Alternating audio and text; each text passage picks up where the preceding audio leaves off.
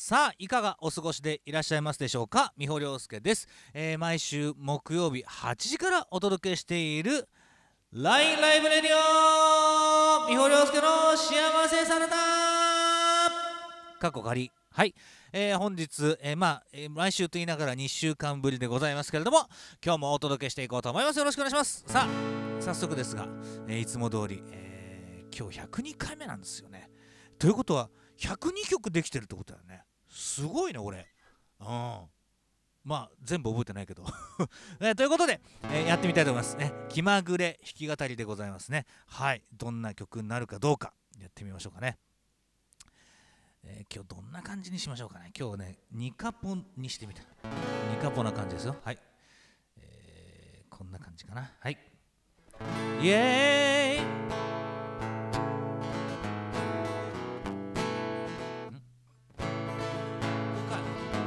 こんな感じしましょうか。いつも君のこと探していたよ。夏の日も秋の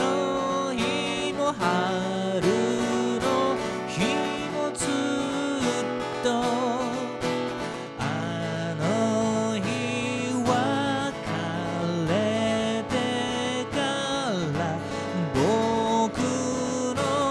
があの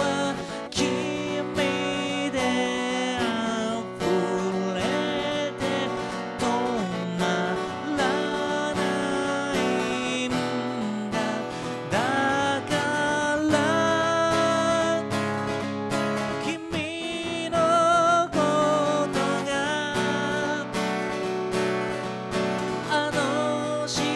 号の向こうに見えた時、奇跡を感じたんだ。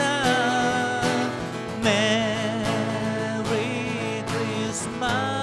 最高の僕の宝物さ、今なら言えるよ。振り出した夢「君にその手をあげて」「そのまま君を抱きし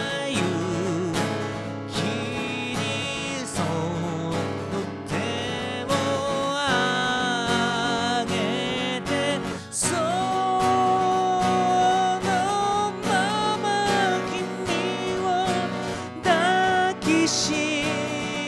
るよ」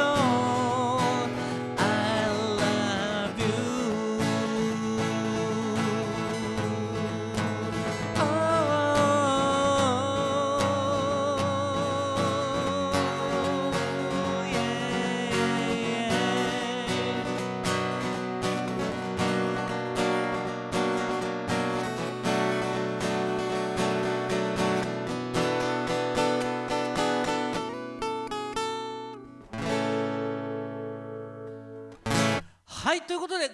こんな感じでスタートいたしましたが、今日も約30分から40分、絶妙な長さでお届けしますね。最後までごゆっくりお付き合いくださいませ。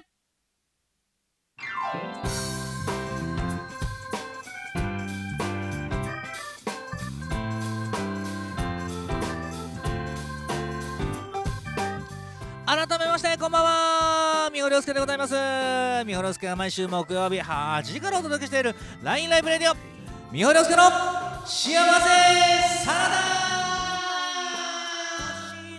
ダ過去仮。はい、本日第102回目でございます。202週間ぶりのご無沙汰でございますが、お元気でいらっしゃいましたでしょうか。はいね、先週はちょっとね、私のスケジュールミスで、お届けできませんでしたけれどもね、お元気でしたかね。今日はね、昨日と打って変わっての暑い日になりましたけどもね、皆さんの街いかがでしたでしょうかね。もうほんと汗だくな感じしましたけどもね。さあということで今日のテーマ、ねえねえねえちょっと寄ってかない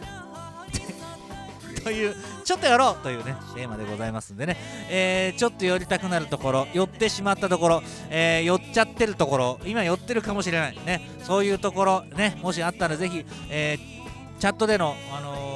ご参加お待ちしておりますよ。早速もうね参加いただいておりますおかちゃん、それからあつこさん、ありがとうございます。よろしくお願いいたしますね。はい、ということで、今日も約30分から40分お届けしますんで、最後まで、あ、そうそう、この番組のスポンサーはね、お聞きいただいてるあなたなんです。あなたが支えてくれないとこの番組ね続けていけませんので、ぜひ、はい、シェア&リツイートとかですね、コメントとかで、ぜひ支えていただきたいと思います。よろしくお願いします。ということで最後までごゆっくりお付き合いくださいませ。ほら、久しぶりすぎてね、急に BG が変わるというですね、そういう状況になっておりますけどもね。はい、ということでね、今日あ、皆さん音大丈夫ですか？音の大きさね、いつも小さい小さい言われてますけどもね、まあ、やかましいぐらいに大声でやってるんですけれどもね、今日もいろいろ調整しながらやってますんで、ぜひ声をお聞かせいただきたいと思いますけれども、今日のテーマね、ねえねえちょっと寄っていかない？というテーマでございますが、なんでねこのテーマにしたかというとですね、実際先週がですね11月の17日だったんですね、17日だったんです、このね17日がですね717年に元正天皇という方がですね、遊びに行って行幸いたしまして、養老の滝というね、まあ、居酒屋でも有名ですけど、養老の滝を命名したことにちなんで、まあこれはねおめでたいことだというので、養老に改元した日だそうなんですね。1717年の11月17日、まあ旧暦ですけども。ということで、まあ、養老からですね、ちょっと寄ろうという感じでやっております。ね、くだらないわね、本当にね、まあ、ぜひ寄りたい、寄っちゃってるところね、まあ、寄る年並みとかですね、寄るなんたらでもいいですよね、靴下が寄ってたとかですね、お弁当が寄ってたとか、いろんな寄るがあると思いますね、朝でも夜でも構いませんのでね、そんなメールをしておりますので、よろしくお願いします。ということで、ね、ちなみに、本日11月24日はですね、進化の日、1859年、種の起源をダーウィンが種の起源を刊行した日であります。あつこさん、養老からの無理やりだね。そうなの、無理やりやっております。はい。ね、だって養老っつってもね、老いをね癒してもしょうがないじゃないですか。ね、はい。ですから、まあなんかいろいろ考えておりますけどもね、よろしくお願いしますね。さあ、まずは、気になる話題からいきますか。明日は何の日からいきましょうかね。はい、じゃあ、はい、明日は何の日、お届けしたいと思います。明日役立つかもしれない豆知識ですね。11月25日、まずは1970年、これ覚えてらっしゃる方いますかね。1970年の11月25日、はい、夕刻期と呼ばれておりますね。夕刻期ね、夕方じゃないですよ。夕刻期です。はい、これ三島由紀夫の命日ですね。私はこのことがねいまいちこのイメージ湧かなかったんですね。その学生時代に三島由紀夫滑腹自殺とかいうのでね、話題になっておりましたけども、話題になってるというかね、いろいろ話が出てましたけど、いまいちこのイメージが湧かなかったんですけどもね、まあいろいろ見たりしてるうちに、まあなんとなくそういうことかというのはね、なんとなくこの分かってきた今日この頃でありますけどもね、1970年の11月25日、三島由紀夫ね、盾の会のメンバー4人とともに市ヶ谷の陸上自衛隊、東部方面総監部において総監を人質にとって本館前に自衛官1000人を集合させましたね。自衛隊の決起を訴える、まあ、クーデターですね、クーデターを訴える、演説、日本はこのままじゃダメになっていくというので、お前ら、軍国にしていこうというのでね、演説を行ったで、それがまあ動かなかったわけですね。でその後、総監室で盾の会会員の森田さんとともに割腹自殺したということですね。はい、ねえ、まあどうしてそうなっていく、美しさを求めていったのでありましょうけれどもね、ねえ、まあ、そういう日であります。ねえ、今ちょっとおかしな世の中になってますけどもね、ということで続いては11月25日ハイビジョンの日。ねえ、今やもうハイビジョンでこのなんていうのコンパクトカメラっていうの、ハンディカメラでハイビジョンが撮れるっていうだけでもなんかね、僕がだって幼稚園の頃はですよ、でっかいそのなんていうの、プロが使うようなカメラじゃないとビデオが撮れなかった時代なんですよ。でおじからですね、母親がビデオわざわざ借りてきましてですね、それで俺の年長の運動会をわざわざ撮ってくれたんですね。それでね、じいちゃんばあちゃん家で涼介が頑張った姿を見ようとかつってね、それでまあみんなもう大宴会ですよ。じゃあね、もう縁も竹な、じゃあお前が撮った涼介のビデオを見せろって言ってじいちゃんが言うわけですね。でよし、じゃあつないで見ようって言ったら、どうもなんかおかしいんです。俺が一切映ってないんですよ。それでなんか地面が揺れてるわけですよね。それでね、母親は肩にこう構えてずーっと俺を撮っていた、構えてたんですね。それが撮れてるのは地面だけっていうんでね、録画ボタンを押し間違えたっていうんですね。はい、もう目が回るような地面の動画を、涼介は一体いつ出てくるんだって、多分一生出てこないと思うみたいな感じでみんなでね大笑いしたことを思い出しますけどもね。それからもうね、ハイビジョンって今当たり前になって 4K ですよ。ねえ、ほんと失敬な話ですよと思ったら、本当 8K まで今度ありますからね。本当にね湿気だか8気だか分かりませんけどもね、でなんで今日ハイビジョンの日かというと、ハイビジョンって操作線、縦横に並んでる線がね1125本なんですってね、ということでハイビジョンの日だそうでありますね。そして1867年ノーベルさんがダイナマイトの特許を取得した日であります。そして1986年、ちょっと時代が前後しますけどもね、1986年は有楽町で3億円事件が起きた日だそうです。3億3000万円が強奪されました。今もう3億円ってさ、まあ相当な金額、今でもなんか昔ほどそんなに大金でもな感じるよね。だって政治家の皆さんのえげつない儲け方ってねえ、すごいですよね。本当に嫌になっちゃいますけどもね。ということで明日役立つかもしれない豆知識、明日は何の日でございましたね。はい、それではちょっと気になる話題いきましょうかね。まずコロナ第8波が来てるんでしょうかね。8波と言わずにみんな8波と言ってるんですね。8波ね、何の葉っぱかよく分かりませんけどもね、枝葉が伸びてきたから葉っぱなんでしょうか、よく分かりませんけどもね。ね、それに伴いまあ尊敬する、バンドのギタリストでもあります坂崎幸之助さんが、3、4日前かな、からコロナにかかって今コンサートをお休みしているということ、1週間ぐらい前かな、ということでね、非常に心配です。まあ容体は大丈夫らしいんですけどもね、名古屋だったかなの公演と福岡の公演をねキャンセルしたという話なんですけどもね、もう本当に身近に迫っておりますね。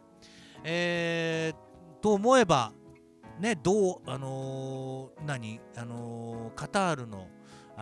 サッカーの中継では誰一人、マスクをしていない状況でね、日本の政治家さんたちは日本以外はもうマスクしてないぞみたいなことをなんかいきなり言い出して、バカじゃないのと思うんですけどもね、してるわみんな、アメリカだってしてるわと思ってね、ふざけんじゃない本当にと思いましたけどもね、もうなんかよく分かりませんよね。今日ちょっと数字が低いのよ、ね、出てきてる数字が、まあね、東京5600人でしょ、神奈川4700人ね、一時期わーっといきましたけどもね、それが本当の数字かどうか分かりませんけども、気をつけたいと思いますね。はい、で今話題出ましたワールドカップ、カタールでのね、まあ、カタール人は本当にね、それを本当カタールのかよく分かりませんけどもね、何を言ってるんだ私は本当、今日大丈夫かね、昨日見てました。まあ初日のイングランドとイラクの戦いも素晴らしかったというか、イングランドが圧倒的に強すぎちゃって、後半はなんかもうもてあそばれてる感じがしましたね。と思いながら昨日もね、ジムで走りながら、見ましたよ、前半は。ねもう夜10時ぐらいでしょ、ね、あの時間でジムで走ってるんですよね。だから本当に、最初ね、幻の先制点、もうあれは綺麗に決まりすぎた、おーともね、トレッドミル落ちそうになるぐらい、すごかったなんですねと思ったらオフサイドだったりしてね。で打ち返ってくるときにこうパッと見たら1対0で負けてるから、ああもうダメだなと思いながら打ち返ってきてね、テレビつけたら1対1になってるやんと思って、でまあ軽い夕飯食べようと思って夕飯作って準備して、でパッと見たらこんな角度から入ったわみたいな感じでですね、一人盛り上がっておりましたけどもね、すごかったね。いやでもさ、考えてみたら勝ったからよかったよ。ね。まあ同点ではまあ引き分け残念だけども頑張ったみたいなこと言われるんだけどさ、かわいそうですよ。本当に1試合ね、ちょっと負けたからってさ、なんかこのチームはダメだとかさ、采配がどうのこうのって知らねえ人から相当叩かれるわけだよ。やっぱり負けると思ってましたみたいなさ。なんか解説者気取りでさ、あそこのシーンのここはダメだみたいなことを SNS でバンバン言われるわけですよ。で勝ったら勝ったで、なんかよくわかんない俺みたいのがすげえじゃんみたいなことまあね、ほんと言うわけですよ。でゴールを決めた選手はもちろんすごいんだけどもね、それまでのこう積み重ねなわけですからね。本当にだって百発百中狙ったとこに蹴れる選手ばっかりなわけですよ、ドイツにしても日本にしてもね。その選手たちがあれだけ外すってことはね、相当なプレッシャーだったし、どっちもね、いや相当素晴らしいことだなと思いますよね。ドキドキしながら、見ておりましたけれどもね、まあ次回も、期待 しすぎないように期待したいと思いますけどもね、そんなワールドカップ、今日もね夜見ちゃうんだろうな、あさっての準備しながらね。それから、次の話題いきますよ、ね、紅白出場者が決定いたしました。今年も漏れました予定は開けてたんだけど漏れました。予定入れます。はい、まあでもなんかまあ自分が出れなかったから言うわけじゃないですよ。なんかさ、昔の紅白歌合戦のようなこう出場者のこの名簿を見てワクワクするような感じがないのは年取ったせいですかね。なんか本当に一時期紅白が盛り上がってる頃ってさ、もっとワクワク感があった気がするんだけども、そうでもないですか皆さんね。でもまあ自分が出るとなるとまた違うんだろうね。うん、やったーついに紅白出たーとかなるんでしょうね、うん、待ってますよ。はい、ゲスト枠待ってますよ。はいないよ、ないわね。はい、そんな感じです。岡ちゃんから、昨日が祭日だから、コロナの今日の感染者数少ないんですね。あ、そういうことか。昨日祭日だったんだよね全然分かんなかった。もう曜日感覚とかね、もう全く分かりませんからね、本当に。まあそんな感じですね。あとはまあ政治の話になるとイライラするんでね、あんまり言わないですけども、本当になんかどこまでギャグなんでしょうね。大臣になりたてで一発目の国会で居眠りしちゃう大臣って、あまりにも嬉しすぎて昨日寝れなかったんだろうね、その前の日ね。え目が大きくない、目を細める癖があるなんてこと、バカなこと言ってさ、ほんとふざけんな。まあでも俺もそういう言い訳するよ。ほらなんか人のコンサートとか見に行ってさ、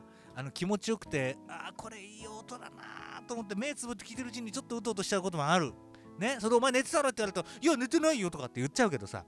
ね。でも寝てたでしょこの松本。ほんとろくでもないわね。前の人がさね更迭されてさ、で余計注目されるとこでね、本当になんか幼稚園のさ遠足じゃねえんだからバカ野郎と思いますよね。ギャグでしかないですよ。こんなのに何千万も払ってんだからバカじゃないかと思いますよね。と思ったらね、税金増やすだの、なんか防衛費を上げるのにはもう本当にいろんな負担が必要だ。バカ言ってんじゃねえよお前、バカ言ってんじゃないわって思いますけどもね。本当に敦子さんからねいただきました。感染者の数え方も今一つ信用できない。そりゃそうです。だってもう熱が出たってさ、解熱剤でもう終わらしちゃう人も中にいるわけじゃないですかね。だからもう何が本当で何が嘘か分かんないですよね。よく分かりませんけどもね。まあそんな感じで、ちょっと気になる話題をお届けしましたけれどもね、ちょっとテーマやりましょう。テーマね、ちょっと寄ろうね、ちょっと寄ってかな、あんたちょっと寄ってきましょうよって岡ちゃんからいただいてます。ちょっと寄ろうでのイメージはやはり赤ちょうちんのお店。あ、そう、ちょっと寄って熱燗一杯なんて風流な体験、してないですね。あ、そう、今は特にチェーン店が増えたので個人でやってる居酒屋に行く時の僕は結構ね恐怖感があるんですよ。なんていうのかな、いくらかわからないという恐怖感、わかるかな。だってね何万も持ってればさ、入ってうわ高っと思ってもまあそれなりに食事して5000円ぐらい払えるわけ、何万も持ってればね。だけど3000円しか持ってないけど一杯飲んでいきたいなっていう時にやっぱチェーン店とかの方が値段がしっかりしてるしじゃない。赤ちょうちんのお店ってさ結構外に値段出してない場合が多くて、で最近はほらいいもの出してんだよね案外。お刺身の盛り合わせ1000円とかさ、ね、だからなかなか行きづらいところはありますよね。でも寄っちゃうの分かるね。思わず寄りたくなりますよ。で一人で飲んだりするとさ酔っ払うんだわ本当に。最近ね本当に酔うんだわ今まで酔っ払ってなかったわけじゃないけど鈍感だったんでしょうね。それだけまあ体にはいいことですよね。ねえ寄りたくなるというとね、食事のことが多いかもしれませんね。この間このあさってのねリハーサルで中谷さんと打ち合わせした後に帰りに秋葉原に寄らなきゃいけなかったんで、一つ手前のお茶の水で降りてですよ、まあ久しぶりに博多天神っていうここのね豚骨ラーメンがめちゃうまいの、100円値上がりしてましたけどね。で替え玉一玉無料なんですよ。で博多天神ってね都内で何店舗かのチェーン店なんですね。なんだけどもお茶の水の 駅前の博多天神だけはね本当に美味しいの。他ね新宿とねあと池袋とあと渋谷かな、渋谷3店舗ぐらい食べたんですけどもね、なんかねあこれ違うと思ったのね。だけどお茶の水だけがねうまいんですよ。今度皆さんお茶の水行った際にはね食べていただきたいと思いますけどもね。そう思わず寄りたくなるね。あとはなんだろうな、思わず寄りたくなる、あ楽器屋さんね。楽器屋さん地方に行った時とかどんな楽器置いてあるのかなとかね。でしばらくね忙しくて秋葉原お茶の水とかね行けてなかった時期があったんですよ、1年ぐらいね。そしたらねやっぱりトレンドが分かんなくなるんだね。見とくだけでも大事ですよ。これはどのお店もそうですけども、楽器のね、例えばギターの生楽器の木の種類って書いてあるじゃない。スプルースとかローズウッドとかね。これがね2年ぶりぐらいに行ったらね、よくわかんないの、この聞いたこともない材質でできてるみたいなねえ、というのがあったりとかですよ。あとはデザインもそうね。ギターのトレンドっていうのかなが、今こんな感じなんだとかね、あ、この楽器屋はダメになっちゃったなって、その逆も私から、あ、この楽器屋と頑張ってんじゃんっていうのも、見えたりしますからね、そういうのはフラッと寄りたくなりますね。あとは最近は古着屋かな。古着屋、これも中谷さんとの打ち合わせの帰りにちょうどねトレジャーファクトリーがあったんでフラッと寄ってしまって、パーカーとシャツ1500円と700円ね、安いの着てんのよ俺。1500円でもちょっと悩んだもん。パーカー1500円ね、買っちゃいましたけどね。捨てらんないの、それでね。古いのは捨てたり売ったりすればいいんだけども、捨てらんないのよ。はい、だから増えていく一方なんです、はい、体がいくつあるんだって話ですけどもね、そういうの寄っちゃいますね。思わず寄っちゃう。あとはなんだろうな、買った弁当が酔っちゃうってのありますね。ぐっちゃぐちゃになっちゃったりとか、もらった弁当持って帰ってくるとぐっちゃぐちゃになったりとかしません？あれも残念だったりしませんね。なんか味がよく分かんなくなって、でもご飯はちょうどしっとりして食べやすいみたいなねえ、何味かもう分かんないけどもね、それもチンもしないで食べたりとかね、なんかイベントに出た時にねお弁当いただいて、持って帰ったりしますけどもね。あとは何だろうね。あとは靴下が酔っちゃう時って帰ってきてちょっとショックだったりしません？長い靴下履いててだいたい下にこう寄ってくるじゃないですかね。それでこう輪っかになったりするわけ。そうすると足首のところで締め付けられてなんていうの、跡がついたりするじゃない。あ、俺ってこんなにこうなんかむくんでったりとか、なんか太ってたっけみたいな、ちょっとショックだったりしません？でなんかもういいやと思ってがっかりして飲んじゃうのね飲めば飲むほどなんかむくんだりするんですけどもね、そんなことあるかな。あと寄っちゃいたいところ、思わず寄っちゃうところね。何があるだろうね。皆さんどうですか？他なんかあんまり僕はそうお金のかかるところはあんまり縁がないので。あと本屋ね。本屋も古本屋も思わず寄っちゃいますね。ねえ、まあだからといって何を買うわけでもないんですけどもね。はい、という感じで、まだまだ寄っちゃう話、寄っちゃう話ね。何々に酔ってるでもいいよ、ね。はい、酒以外でも何でも酔ってる話、まだまだお待ちしてます。番組まだまだ続くよ。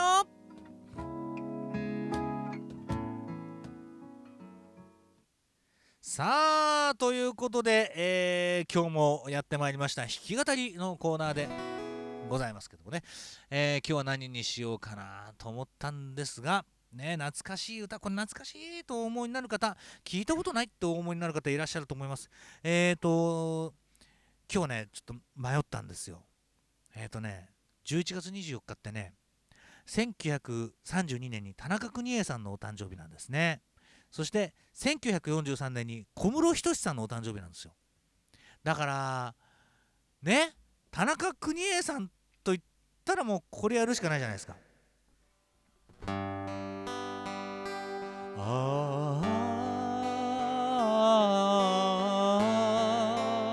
ってやるしかないじゃない。でもそれじゃちょっと味がなんか面白みがないなと思ったんで、今日は小室仁志さんね、小室仁志さんってもう俺チュー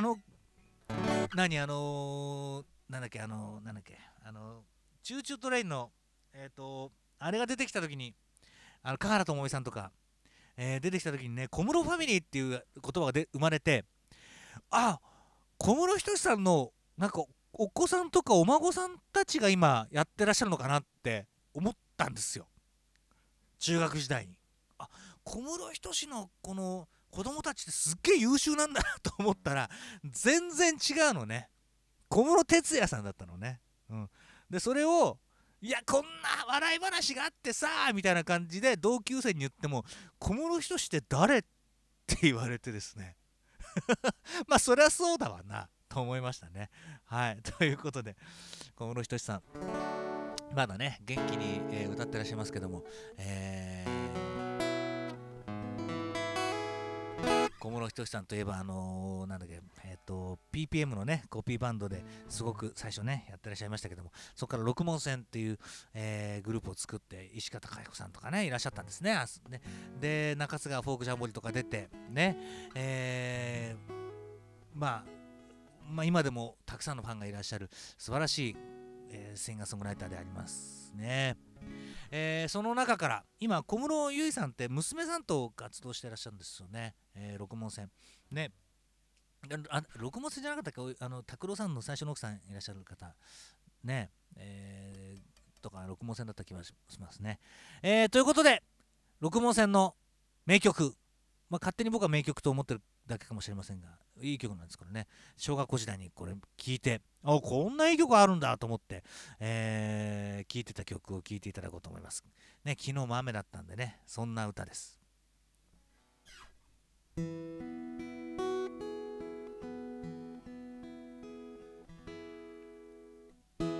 雨が空から降れば、あ、違う。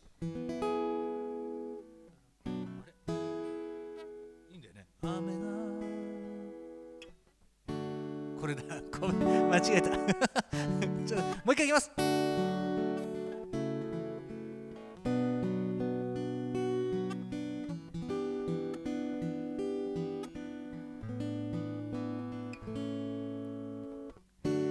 雨が空から降れば、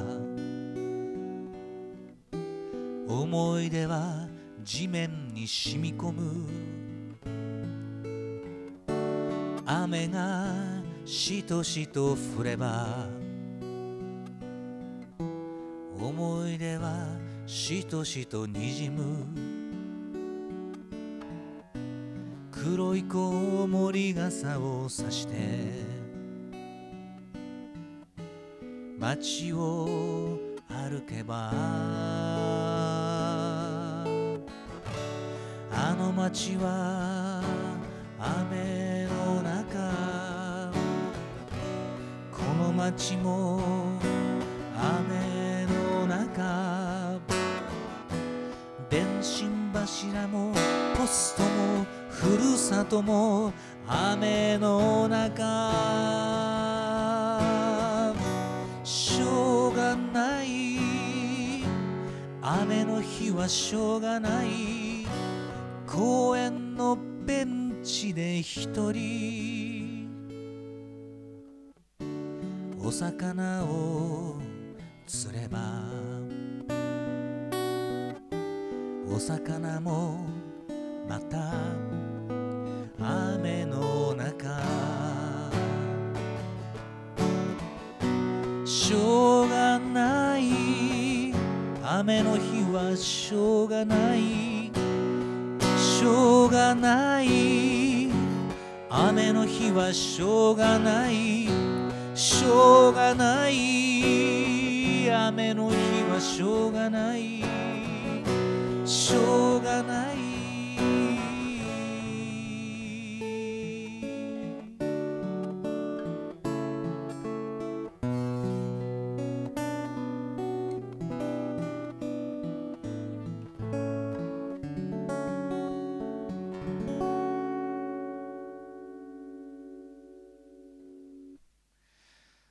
ありがとうございます、六文銭の雨が空から降ればという歌を聴いていただきました。これは別役みのるさんが詩を書いたんですよね。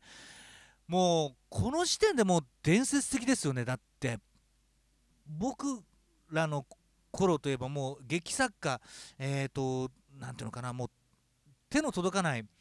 有名な作家別役みのるですよが小室等さんと別役さんが曲を作ってるっていう時点でもう本当にもうなんていうのかな、すげえこの人って小学校の頃思ってましたけどもね。結構ね小室さん別役さんと組んで曲作ったりしてらっしゃったんですよね。ね、あとはまあいろんな曲ありますよ。小室等さんといえばなんだっけ思い出せない、なんだっけまあいいか最近ほんとねごめんね言い訳するようだけど、曲作りとかねしてるとほんとにね思い出せなくなるんですよ、人の歌をマジで。だからすいませんね何の言い訳だそれって感じしますけどもね。はいということで気まぐれ弾き語り、小室等と、六文銭の「雨が空から降れば」をお届けいたしました。番組もう少し続きます。さあということで、続いてのコーナーはですね、無理やり美穂の歌を聴かせてしまおうというコーナーでございますけれども、今日は何にしようかと思いましたが、もう来週は12月ということで、今日聴かせなかったらいつ聴かせるんだこの曲というのでですね、秋の便りを聴いていただこうと思いますね。今年の秋はちょっと長そうですよね。その代わり冬がどうなるのか分かりませんけれどもね。さああさってに迫ってまいりました美穂亮介大感謝祭2022ね、今年は2夜でお届けいたします。2daysでお届けいたしますね。あさって11月26日は表参道メロディーという会場におきまして、中谷美紀人さんとピアノと美穂だけのねソロナイトということで、ソロソロナイトね。そして12月26日はバンドでみんなでナイトというですね、そろそろみんなでという副題をつけましたんでね、そういうことになっております。ただねあんまり美穂がピアノ1本でピアノと一緒に歌うっていうことって結構レアなんですけども、見たい人はいないのかな、忙しいんだろうなみんなな、ということでまだまだご予約受け付けておりますが、そこでも歌われるのでしょうか。一応 YouTube で、生配信の予定でありますが、予定は未定であって、どうなるかはちょっと分かりませんけどもね、できたらいいなと思っておりますけどもね、そしてね映像も撮りますんでね、それがうまくいけばいいなと思いながらね、いるんですけれども、さあ今日は秋の便りを聞いていただき秋の便りを聞いていただきます。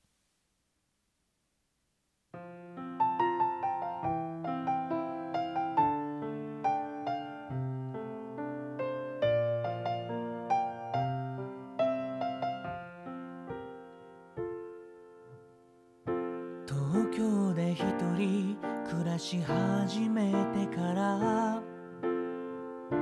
毎年届く小包は二本松に住むおばからの秋の便り、ぶどうや梨やりんご、それから祖父が取ってきたきのこや小遣いと元気ですかと短い手紙、そして箱に書かれてたのは本当の空があるの文字、大丈夫と言い聞かせては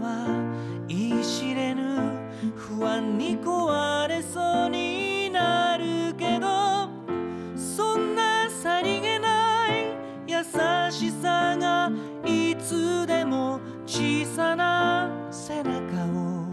支えてくれた。お聴きいただいておりますのは美穂良介の秋の便りです。これはね、皆さんもうご存知かと思いますが、2011年の秋に、福島二本松のおばから電話をいただいて、そのままを歌にしました。これはね、やっぱりショックだったですよね。福島のものが捨てられたりとかね、福島のものも食えないからっていうので、その当時は新潟から、二本松に結構米を送ってたみたいですね、両親がね。二本松もちっちゃい子とかね、いとこの子供とかまだまだちっちゃかったので、福島のものを食わせられないというので、送ってたみたいですね。そういう状況だったんです、いろいろとね。だからなんかもう自虐的に福島のものは喜んでくれないからねみたいな感じに言われたのが、ちょっとショックでしたね。で震災当時って東京も騒然としてたし、いろんな西の方は分かんないですよ。でも東京より北の町は結構騒然としてた気がするんですよね。でなんか衝撃的なその報道ばかりが流れていて、だからね、福島、特にその放射能とかそういうことで騒がれているところで、僕が例えば行ったとしても、お前何しに来たんだって言われるのがね、怖くて2年ぐらい、二本松に行くことができなかったんですね。変わってしまってるかもしれないものを見るのが怖かったんだね、正直。だから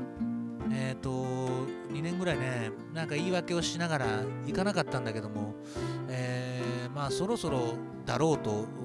自分で思ってね、墓参りに行ったら「良介お前なんで来ねえんだ！」っていうふうに言われて拍子抜けしましたけどね。来てよかったのって言ったら「当たり前だろお前」とか言われてですね。そうなんですよね。コロナで本当に僕も3年になるかな、二本松に帰れてないから、今年こそはと思いながら今年も終わっちゃうしね、難しいなね。でこれは本当に、